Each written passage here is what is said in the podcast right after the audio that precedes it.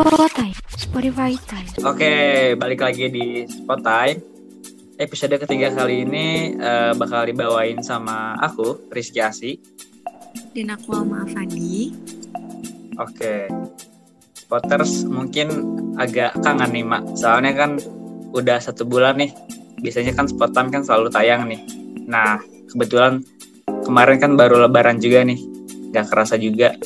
Akhirnya Spot Time kan udah sampai di episode 3 nih. Nah, apa kabar nih, Mak? Alhamdulillah aku baik banget, Vicky. BTW minal izin wal faizin ya, masih terus terkenal lebaran nih. Kira-kira udah habis berapa mangkok ketupat tuh, Ki? Ya, berapa mangkok ketupat mungkin nggak tahu ya, Mak. Gak ngitung juga, soalnya ya kayaknya lebih asik ngitung THR nggak sih, Mak, daripada ngitung ketupat. Tipis gitu ya THR kita ya, iya nggak sih? Bener banget sih, Mak. Padahal kan mahasiswa kan makin makin apa ya makin berumur kan makin butuh duit ya. Tapi kenapa kok makin nipis ya? Asli iya banget. Iya btw buat spot juga minal izin wal faizin ya semuanya teman-teman. Semoga uh, amal ibadah kita semua bulan puasa diterima. Mohon maaf lahir batin. Amin amin. Semoga tetap semangat juga nih mak ini kan ramadan kedua nih di masa pandemi. Yang masih apa ya? Masih di rumah aja. Kemarin kan terawih di rumah aja. Terus uh, masih pakai masker juga kan. Ya walaupun cari takjil juga kadang nggak pakai masker tapi ya ya udahlah ya. Semoga tetap semangat aja sih. Harus dong harus tetap semangat ya semuanya. Btw di episode kali ini kita bakal nge ngebahas apaan sih ki Oke, nah episode kali ini tuh kita bakal ngebahas tentang uh, magang nih mak internship di salah satu stasiun televisi ini. Uh, kita bakal ditemenin sama salah satu alumni ini mak mahasiswa dari MPM angkatan satu nih kebetulan nih. Wah serius? Ada siapa sih Ki? Kita ditemenin sama siapa sih? Oke, kita mungkin langsung masuk aja ya. Sekarang kita udah sama Kak Sasa nih, Mak. Salah satu mahasiswi MPM angkatan 2016 uh, yang pernah internship juga di salah satu stasiun televisi Metro TV. Halo Kak Sasa. Halo semuanya. Okay. Halo Rizky, halo Alma. Oke. Okay. Apa kabar nih Kak Sasa? Baik. Syukur gimana nih Kak? Kesibukan ya, di masa pandemi ini gimana nih Kak? Beda kesibukan apa aja sih Kak? Kesibukan pandemi ini uh, makin sibuk sih karena emang lagi WFH terus uh, walaupun lagi WFH ya workloadnya itu banyak banget gitu kayak uh, kayak yang lagi dialamin sama orang-orang juga sih kesibukannya sejauh itu itu terus uh, kadang udah ikut uh, apa workout di rumah untuk memelihara kesehatan kan di tengah produktif ya kak? gini gitu. Ya gitu gitu deh. Karena takut juga kan karena kita emang bolak balik keluar masuk keluar masuk gitu. Nah, nggak iya tahu orang yang dijumpai gimana. Gitu. tetap, tetap menjaga protokol kesehatan ya kak ya? Iya tetap pakai masker. Oke. Berarti Kak Sasani baru lulus uh, tahun kemarin atau tahun ini kak? Lulusnya itu tahun sebenarnya tahun 2016 sih. Eh 2020. 2020, 2020. lulus itu berarti tahun kemarin ya. Nah, baru wisudanya itu tahun ini gitu. Oh, berarti online ya, Kak ya? Iya, online benar. Gimana tuh, Kak? Uh, kesan-pesan mungkin uh, emang emang mungkin nggak nggak mau nunggu gitu kak. Wisuda biar offline gitu. Uh, gimana ya? Karena katanya sih habis pandemi ini bakalan lima tahun lagi kan. Terus oh, ya iya, katanya iya. sih ada yang bilang kayak gitu. Cuman uh, mungkin lebih baik lebih lebih cepat lebih baik kan. Karena emang uh, untuk ke depannya misalnya kayak tahun depan aja belum tentu kan. Maksudnya off offline gitu wisudanya. Iya sih kak. Cuma emang nggak kebayang sih pertama kali masuk. Ya pertama kali masuk kuliah ya kita pengen wisuda ya uh, graduationnya ya kayak orang-orang gitu seremoni ada ini ada itu gitu tapi nggak kebayang karena pandemi ini kayak semuanya impian dari yang kita udah impi-impikan itu udah lost semuanya udah kita kubur dalam-dalam terus kayak emang benar-benar beda banget kan gitu oke. Tapi tetap semangat lah ya kak ya. Mencapai goals goalsnya nih. Tetap semangat ya benar. Oke mungkin uh, aku mau coba masuk dulu nih kak ke pertanyaan pertama nih. Iya. Oke, aku penasaran sih kak, kenapa uh, alasan kata satu apa gitu? Kenapa milih stasiun TV-nya uh, Metro TV gitu? Kenapa nggak Net TV? Biasanya kan uh, milenial sekarang kan biasanya pengennya di Net TV ya kak ya. Nah, kenapa nih Kak Sasa di Metro gitu? Iya benar. Kenapa di Metro? Karena uh, emang pada awalnya uh, concernnya itu aku di sebenarnya di jurnalistik gitu karena hmm. emang uh, ini kan kita sebenarnya medianya luas kan jadi yeah. Iya. uh, kayak lebih tertarik mempelajari jurnalistik gitu jadi uh, kenapa pilihnya Metro TV atau dibanding Net TV kayak mungkin lebih bisa belajar jurnalistiknya itu di Metro TV gitu tentang hmm. berita atau peliputan atau penulisan naskah yang untuk uh, berita gitu. Sedangkan kalau net itu kan uh, lebih ke karakteristik entertain gitu kan? Kreatif, iya entertain gitu. Jadi mungkin lebih mendapatkan apa ya passionnya itu di uh, lebih ke arah sana gitu. Hmm, kebetulan kan Metro TV juga yang TV maksudnya yang ber apa ya mungkin lebih ke news gitu kayak ya? Iya, dia emang TV yang 100% news dari 24 jam. Di sana tuh posisinya sebagai apa sih, Kak? Uh, posisi waktu magang uh, itu aku PA. PA itu PA. PA itu apa, Kak? PA itu production assistant. Ben banyak juga sih yang bilang itu producer assistant karena uh, kalau aku kan magangnya di program yang emang daily bulletin gitu. Nah, pro untuk proses produksinya itu banyak kan dengan tektokan orang lapangan misalnya ada konfirmasi kejadian atau konfirmasi narasumber segala macam. Nah, tektokannya dengan orang-orang di lapangan. Jadi untuk produksinya emang udah ada orang-orang yang di sana yang udah profesional gitu. Nah, se sementara kita itu waktu magang itu uh, lebih banyak untuk ngebantuin produser gitu jadi kayak emang uh, lebih ke pembantu produsernya gitu loh tangan tangan kanan produsernya gitu untuk nyiapin uh, program ini gitu. Karena emang daily berarti setiap hari setiap hari setiap harinya kita bakalan ngurusin hal-hal yang berbeda uh, tantangan yang berbeda hambatan yang berbeda juga gitu. Karena setiap hari uh, kalau misalnya non bulletin kan misalnya program nih uh, ada nih program yang sekali seminggu. Nah berarti kita susun tuh uh, sekali seminggu apa-apa aja uh, terus narasumber yang diundang siapa aja atau di mana aja gitu nah kalau ini aku ketepatan dapatnya yang di program daily gitu oh berarti uh, Kasasani uh, megang bukan megang istilahnya apakah cuma ngurus satu program aja atau gimana tuh kak?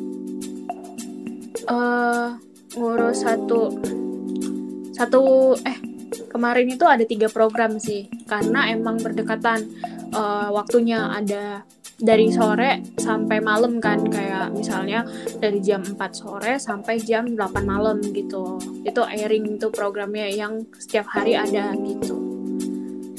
Oh. gitu kebetulan emang timnya juga uh, dalam satu tim gitu. Eh tapi enggak sih.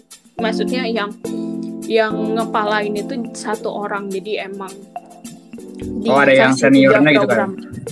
iya jadi uh, tingkatan di TV itu kan ada ada produser terus setelah itu ada eksekutif produser kan. Nah si hmm. eksekutif produsernya itu memegang setiap eksekutif produser di Metro TV itu memegang tiga program. Jadi tiga program atau dua program gitu. Jadi yang eksekutif produser aku itu megang tiga program jadi kita ngikutin uh, program-program yang dia pegang gitu Oh ya, ya berarti Kasasani istilahnya jam-jam kerja ini dari jam 8 sampai jam 4 sore ya kayak? Uh, enggak dari jam 10 sih kita 10 oh. sampai jam 8 malam gitu deh hmm. oh kira uh, yang kerja di televisi itu ini kak. Kayak kan TV kan kayak siarannya kan sel selalu ada gitu ya. Oh kira kayak 24 jam gitu kak. Atau shift-shiftan yeah. gitu kak? Emang 24 jam kan. Kalau runningnya emang 24 jam. Nah karena 24 jam itu orangnya beda-beda gitu. Hmm. shift shiftan itu an kalau shift shiftan itu hanya ada di di beberapa divisi. Misalnya divisi editor. Nah mereka itu punya shift shiftan gitu kalau di divisi grafis misalnya yang buat-buat grafis kalau misalnya ada tayangan di Metro itu kan ada grafis-grafisnya kan nah hmm. mereka biasanya mereka punya shift-shiftan. Nah, kalau produser, mereka itu punya program. Jadi, uh, mereka bakalan masuk sesuai programnya mereka gitu. Jam tayang programnya mereka gitu. Hmm, ya ya ya, I see, I see. Aku penasaran jika kayak uh, aku kan sempat pengen juga nih kak magang di televisi, cuman aku pengennya di net kak. Nah, hmm. karena aku juga pernah ngelirik nih kak Metro TV. Aku penasaran kan Kak Sasa udah pernah nih di sana kayak tips and triknya biar bisa apa ya diterima di Metro TV gimana sih kak magangnya gitu? Hmm, tips and triknya uh, sebenarnya apa ya?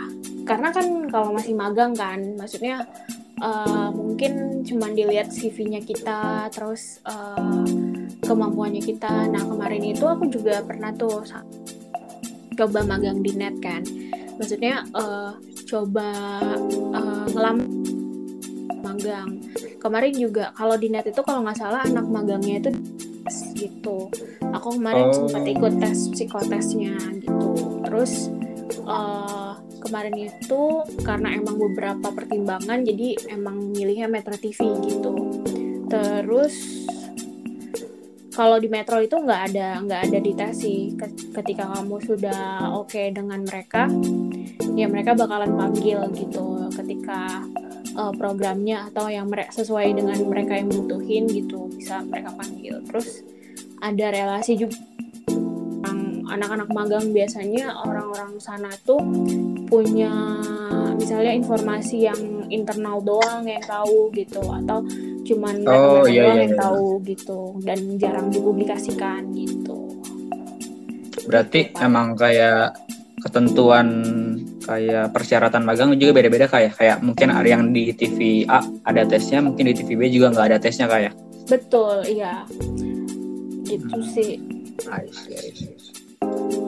Pengen banget ya Kia ya, kerja di stasiun televisi seru sih semoga aja mak tahun depan kali ya semoga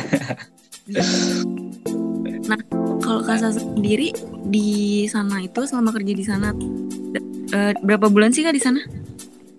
Uh, kerja di sana ada dua magangnya. Iya magangnya. Oh magangnya itu aku tiga bulan, tiga bulan sih. Oh kak salah satu habis tiga bulan. Kerja tetap di sana. Iya, jadi setelah magang tuh aku kerja di situ uh, tapi nggak di bagian produksi di bagian digital promosi gitu pengalaman oh. sama magang di sana yang kak Sasa dapetin kalau selama magang di Metro TV iya betul nah kalau magang di sana itu sebenarnya uh, banyak banget ilmu yang didapetin sih kayak cara gimana ya cara kita menulis nah yang berhubungan dengan studinya kita di MPM dan uh, yang nggak berhubungan juga masih uh, banyak banget yang kita dapetin kayak misalnya relasi organisasi, cara bekerja di TV, cara produksi dan lain-lainnya gitu. Nah itu tuh bekal banget sih menurut aku di dunia industri sekarang. Jadi uh, ya tentunya yang apa yang kita pelajarin di MPM itu bakalan kepake banget di dunia-dunia produksi yang sekarang misalnya baik itu online atau TV ya. Nah, terus uh, yang aku rasain juga uh, cara kita untuk mengenal hal-hal yang baru yang emang apa sih dunia-dunia profesional gitu yang lebih ke sesuai dengan misi dan visinya kita kan me, me, apa, membentuk lulusan lulusan-lulusan yang profesional. Nah kita melihat cara kerja sesuai profesional, uh, sesuai uh, pakem-pakemnya gitu dan ketemu sama hmm. orang-orang yang udah legend juga kan yang udah banyak banget senior, pengalaman senior kan?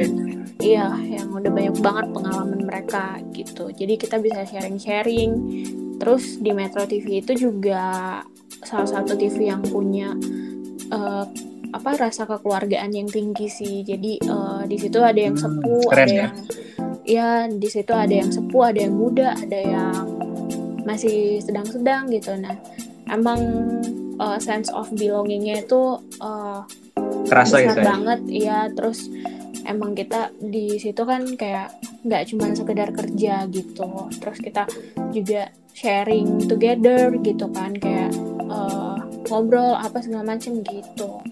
Jadi itu sih hmm. yang kayak lebih menghadapi apa apa yang didapetin yang kayak emang menghadapi dunia kerja setelah dunia kampus gitu. Dan uh, banyak banget sih belajar dari pengalaman magang itu dan nggak cuman menurut aku nggak cuman di Metro TV aja sih untuk magang. Pasti di tempat-tempat lain pasti bi, apa kasih kita sebuah pengalaman yang emang kita belum pernah dapatkan gitu.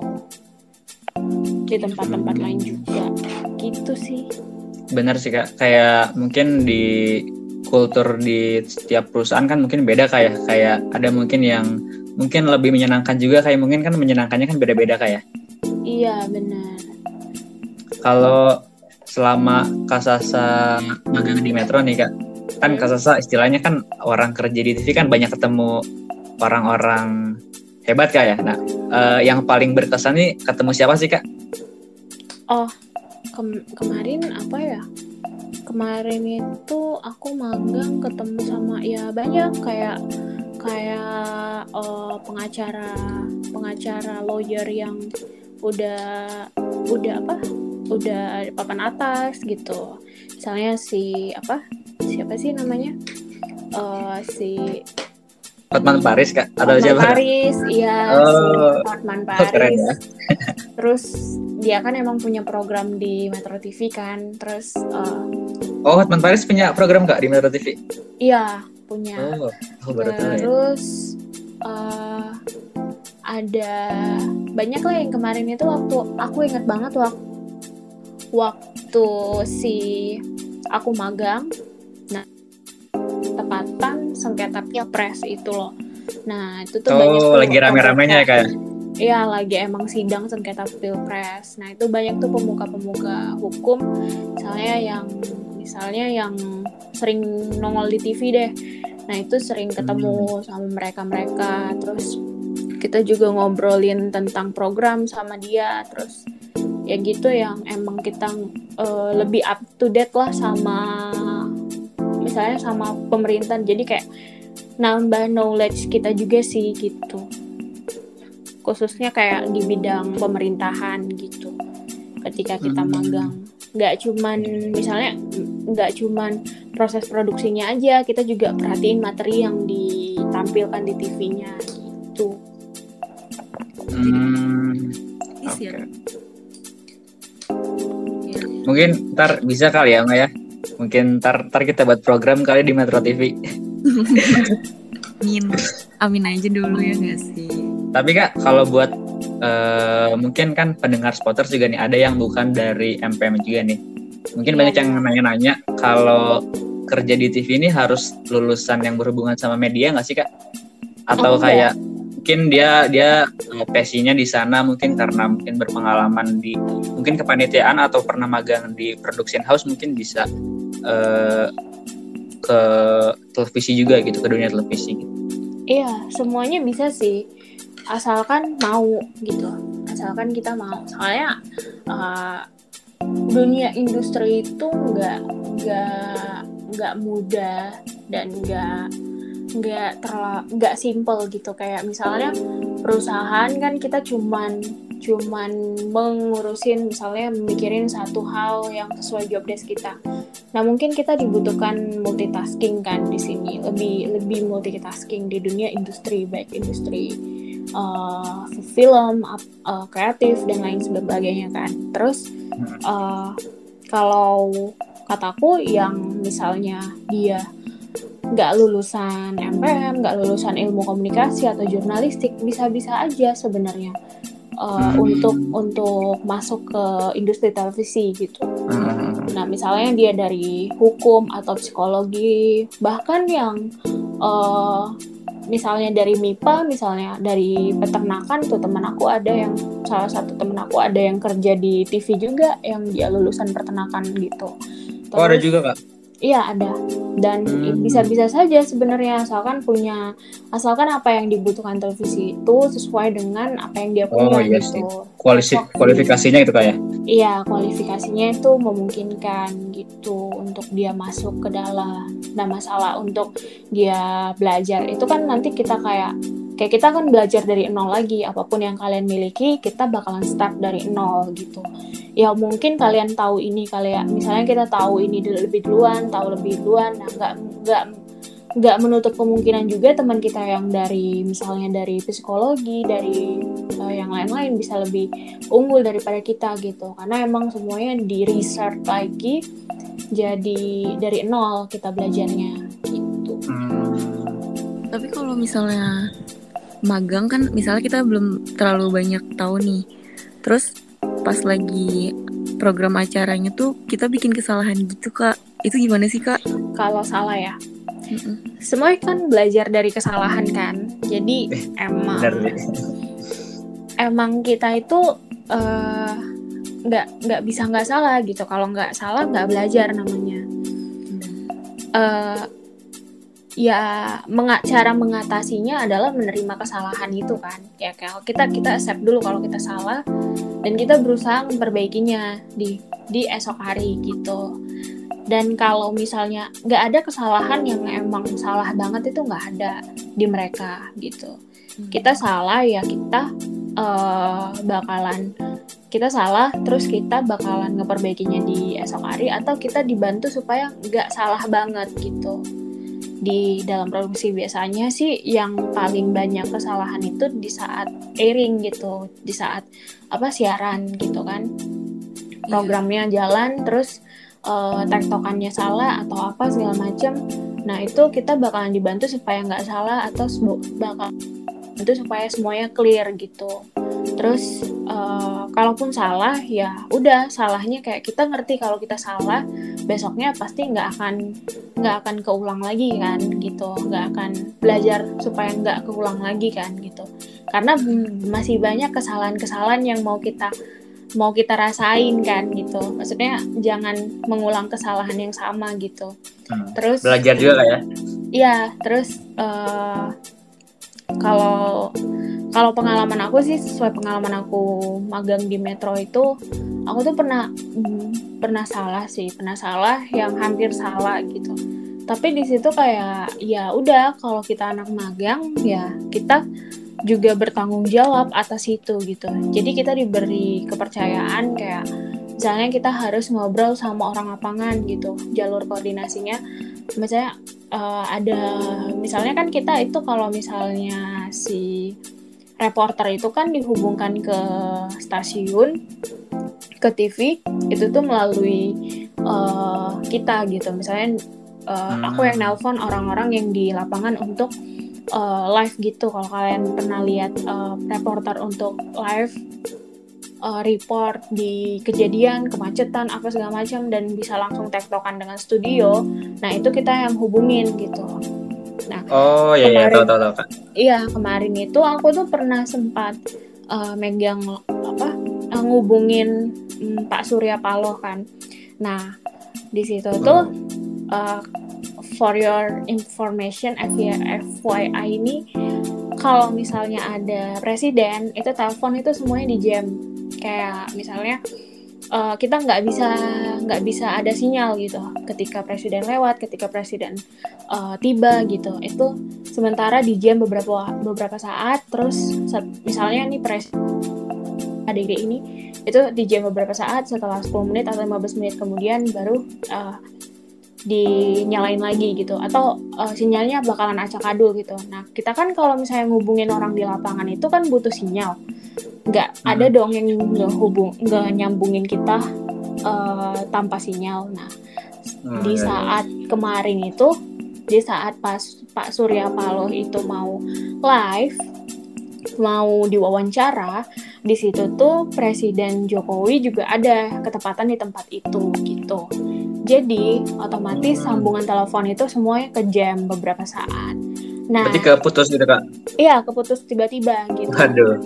Di saat si presenter sudah sudah itu sudah sudah oper ke lapangan gitu. Nah itu delay beberapa saat kita nunggu kita nunggu untuk menghubungin si reporter lapangan itu untuk disambungin ke itu kan ke Pak Surya gitu. Nah itu itu hmm. itu tuh yang kayak ke salah satu kejadian uh, yang emang apa ya yang emang ngelatih bukan sekedar pengetahuan tapi juga skill kita menangani masalah. Kalau misalnya ini ada masalah ah. solvingnya apa? Di saat yang di saat yang bersamaan kita mikirin solvingnya apa kita harus dapetin ini dapetin itu dapetin ini.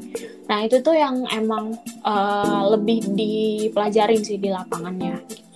Hmm, gitu. berarti kita dituntut kritis juga kak ya di lapangan. Jadi kan nggak nggak melulu kayak komunikasi doang koordinasi doang. Mungkin kan anak-anak kan mikirnya kan kayak oh mungkin cuma ngedit doang cuman tag selesai siaran itu kan. Ternyata kan nggak sesimpel itu kayak banyak juga masalah teknis-teknisnya ya. Banyak sih banyak masalah teknis apalagi di dunia profesional kan. Dan ya kayak gitu yang hal-hal yang emang kita mau hindari dan bakalan terjadi juga gitu. Jadi menghadapinya sih itu. Nggak boleh panik nggak boleh panik nggak boleh uh, nggak boleh lari gitu kan maksudnya harus dihadapin gitu oke mungkin kita udah ada di ujung pertanyaan nih kak ya. kak Sasa ada pesan nggak sih kak buat entah mungkin buat spotters buat yang mau kerja di pertelevisian mungkin kayak apa sih pesan Kasasa gitu buat mungkin buat beberapa tahun ke depan atau buat ke depannya mungkin? Oh, uh, pesannya mungkin sekarang itu uh, dunia industri udah luas banget ya. Sekarang banyak media-media yang yang baru, media-media yang ber, uh, berbau digital, apa segala macam gitu kan.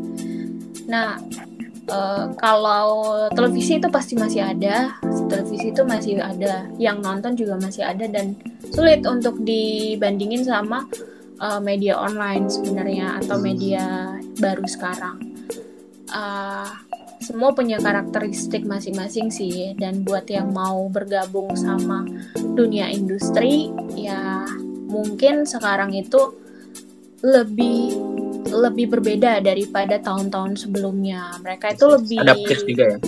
Iya, mereka itu lebih sekarang itu lebih apa? Lebih me mengutamakan orang-orang yang punya pengalaman mungkin atau punya hmm. skill yang lebih banyak atau multitasking gitu. Dia bisa ini dia bisa itu gitu. Dan orang-orang seperti itu ya misalnya lulusan-lulusan MPM misalnya khususnya ya. Dan itu tuh yang paling banget banget dibutuhkan sebenarnya di dunia industri sekarang. Baik uh, industri kreatif, industri perusahaan atau industri yang lainnya gitu itu banyak banget yang dibutuhkan. Karena seorang perusahaan eh sebuah perusahaan itu pasti butuh uh, media sosial manager atau apa gitu. Dan itu yang kita pelajarin kan di kampus. Ya, dan itu yang MPM siapkan untuk untuk ke depannya gimana menyambut era industri 4.0 ini kan gitu. Gitu sih. Buat teman-teman yang emang belum atau punya rasa ingin bergabung industri hiburan industri kreatif. Terus tapi nggak berasal dari MPM juga bisa gitu. Asalkan mau belajar kayak. Iya bisa bisa kalau emang mau belajar dan emang mau gitu. Gitu okay. sih teman-teman. Oke okay, thank you nih kak uh, udah sharing-sharing banyak banget hal nih sama aku sama Alma sama teman-teman spotters nih di rumah. Udah banyak banget uh, insightful banget podcast kali ini. Uh, mungkin ya TV juga kan sebenarnya nggak akan pernah mati ya kayak ya. kan iya. informasi mungkin uh, informasi paling kredibel mungkin didapatnya kan dari TV juga kayak ya. mengingat kayak kan media online juga kan kadang uh, banyak hoaxnya juga gitu kan. Makanya kadang informasi paling akurat sih emang dari TV sih ya kak ya. Iya bener sih. Cuma emang nggak bisa kita bandingin ya karena media ternya masing-masing sama TV gitu. Jadi dibilang TV bakalan tutup atau apa enggak masih masih panjang dunia industrinya gitu. Jadi Intinya jangan punya... takut sih untuk mencoba punya karakteristik masing-masing gak ya? Iya benar. Oke nih, mungkin buat teman-teman spotters yang lagi pengen banget nih uh, kerja di dunia pertelevisian, uh, semangat terus. Terus kalaupun mungkin bukan lulusan dari uh, jurusan yang berhubungan tentang media, tadi juga kan udah disinggung sama Kasasa. Kalau itu bukan masalah yang besar, asalkan uh, kalian mau tetap belajar nih, teman-teman spotters sekali lagi aku mau makasih banget sama Kak Sasa karena uh, aku sendiri emang pengen banget ya Ki. Kita bro pengen banget ya kerja di TV iya sih kak. Pengen banget. Semoga aja ntar tahun depan atau mungkin kerjanya mungkin bisa di aku sih pengennya di di net sih mak. Cuman ya hmm. kita lihat saja lah. Iya amin. Semoga yang terbaik ya buat anak-anak juga buat kalian buat anak-anak MPM gitu.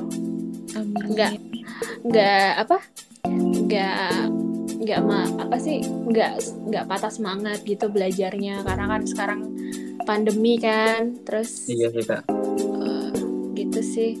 Banyak banget tantangannya. Terus kita emang banyak prakteknya daripada uh, apa teorinya. Terus bagaimana kita mengerjakan uh, so, apa soal praktek atau tugas-tugas praktek sedangkan kita sendiri gitu kan? Struggling yeah. banget pasti. Jadi semoga kalian juga semangat belajarnya. Kita aja kemarin itu uh, belajar offline juga kesulitan pasti banyaknya tugas apa segala macam. Tapi emang semuanya bakalan terbayar sih. Bener sih. Emang harus totalitas banget kita mak. Itu kan udah ada testimoni nih dari lulusan MPM kan yang udah totalitas banget nih. Makanya ntar ke depannya kita harus totalitas juga mak. Iya semangat. Walaupun kebagian online terus. Semoga online sampai tahun ini aja.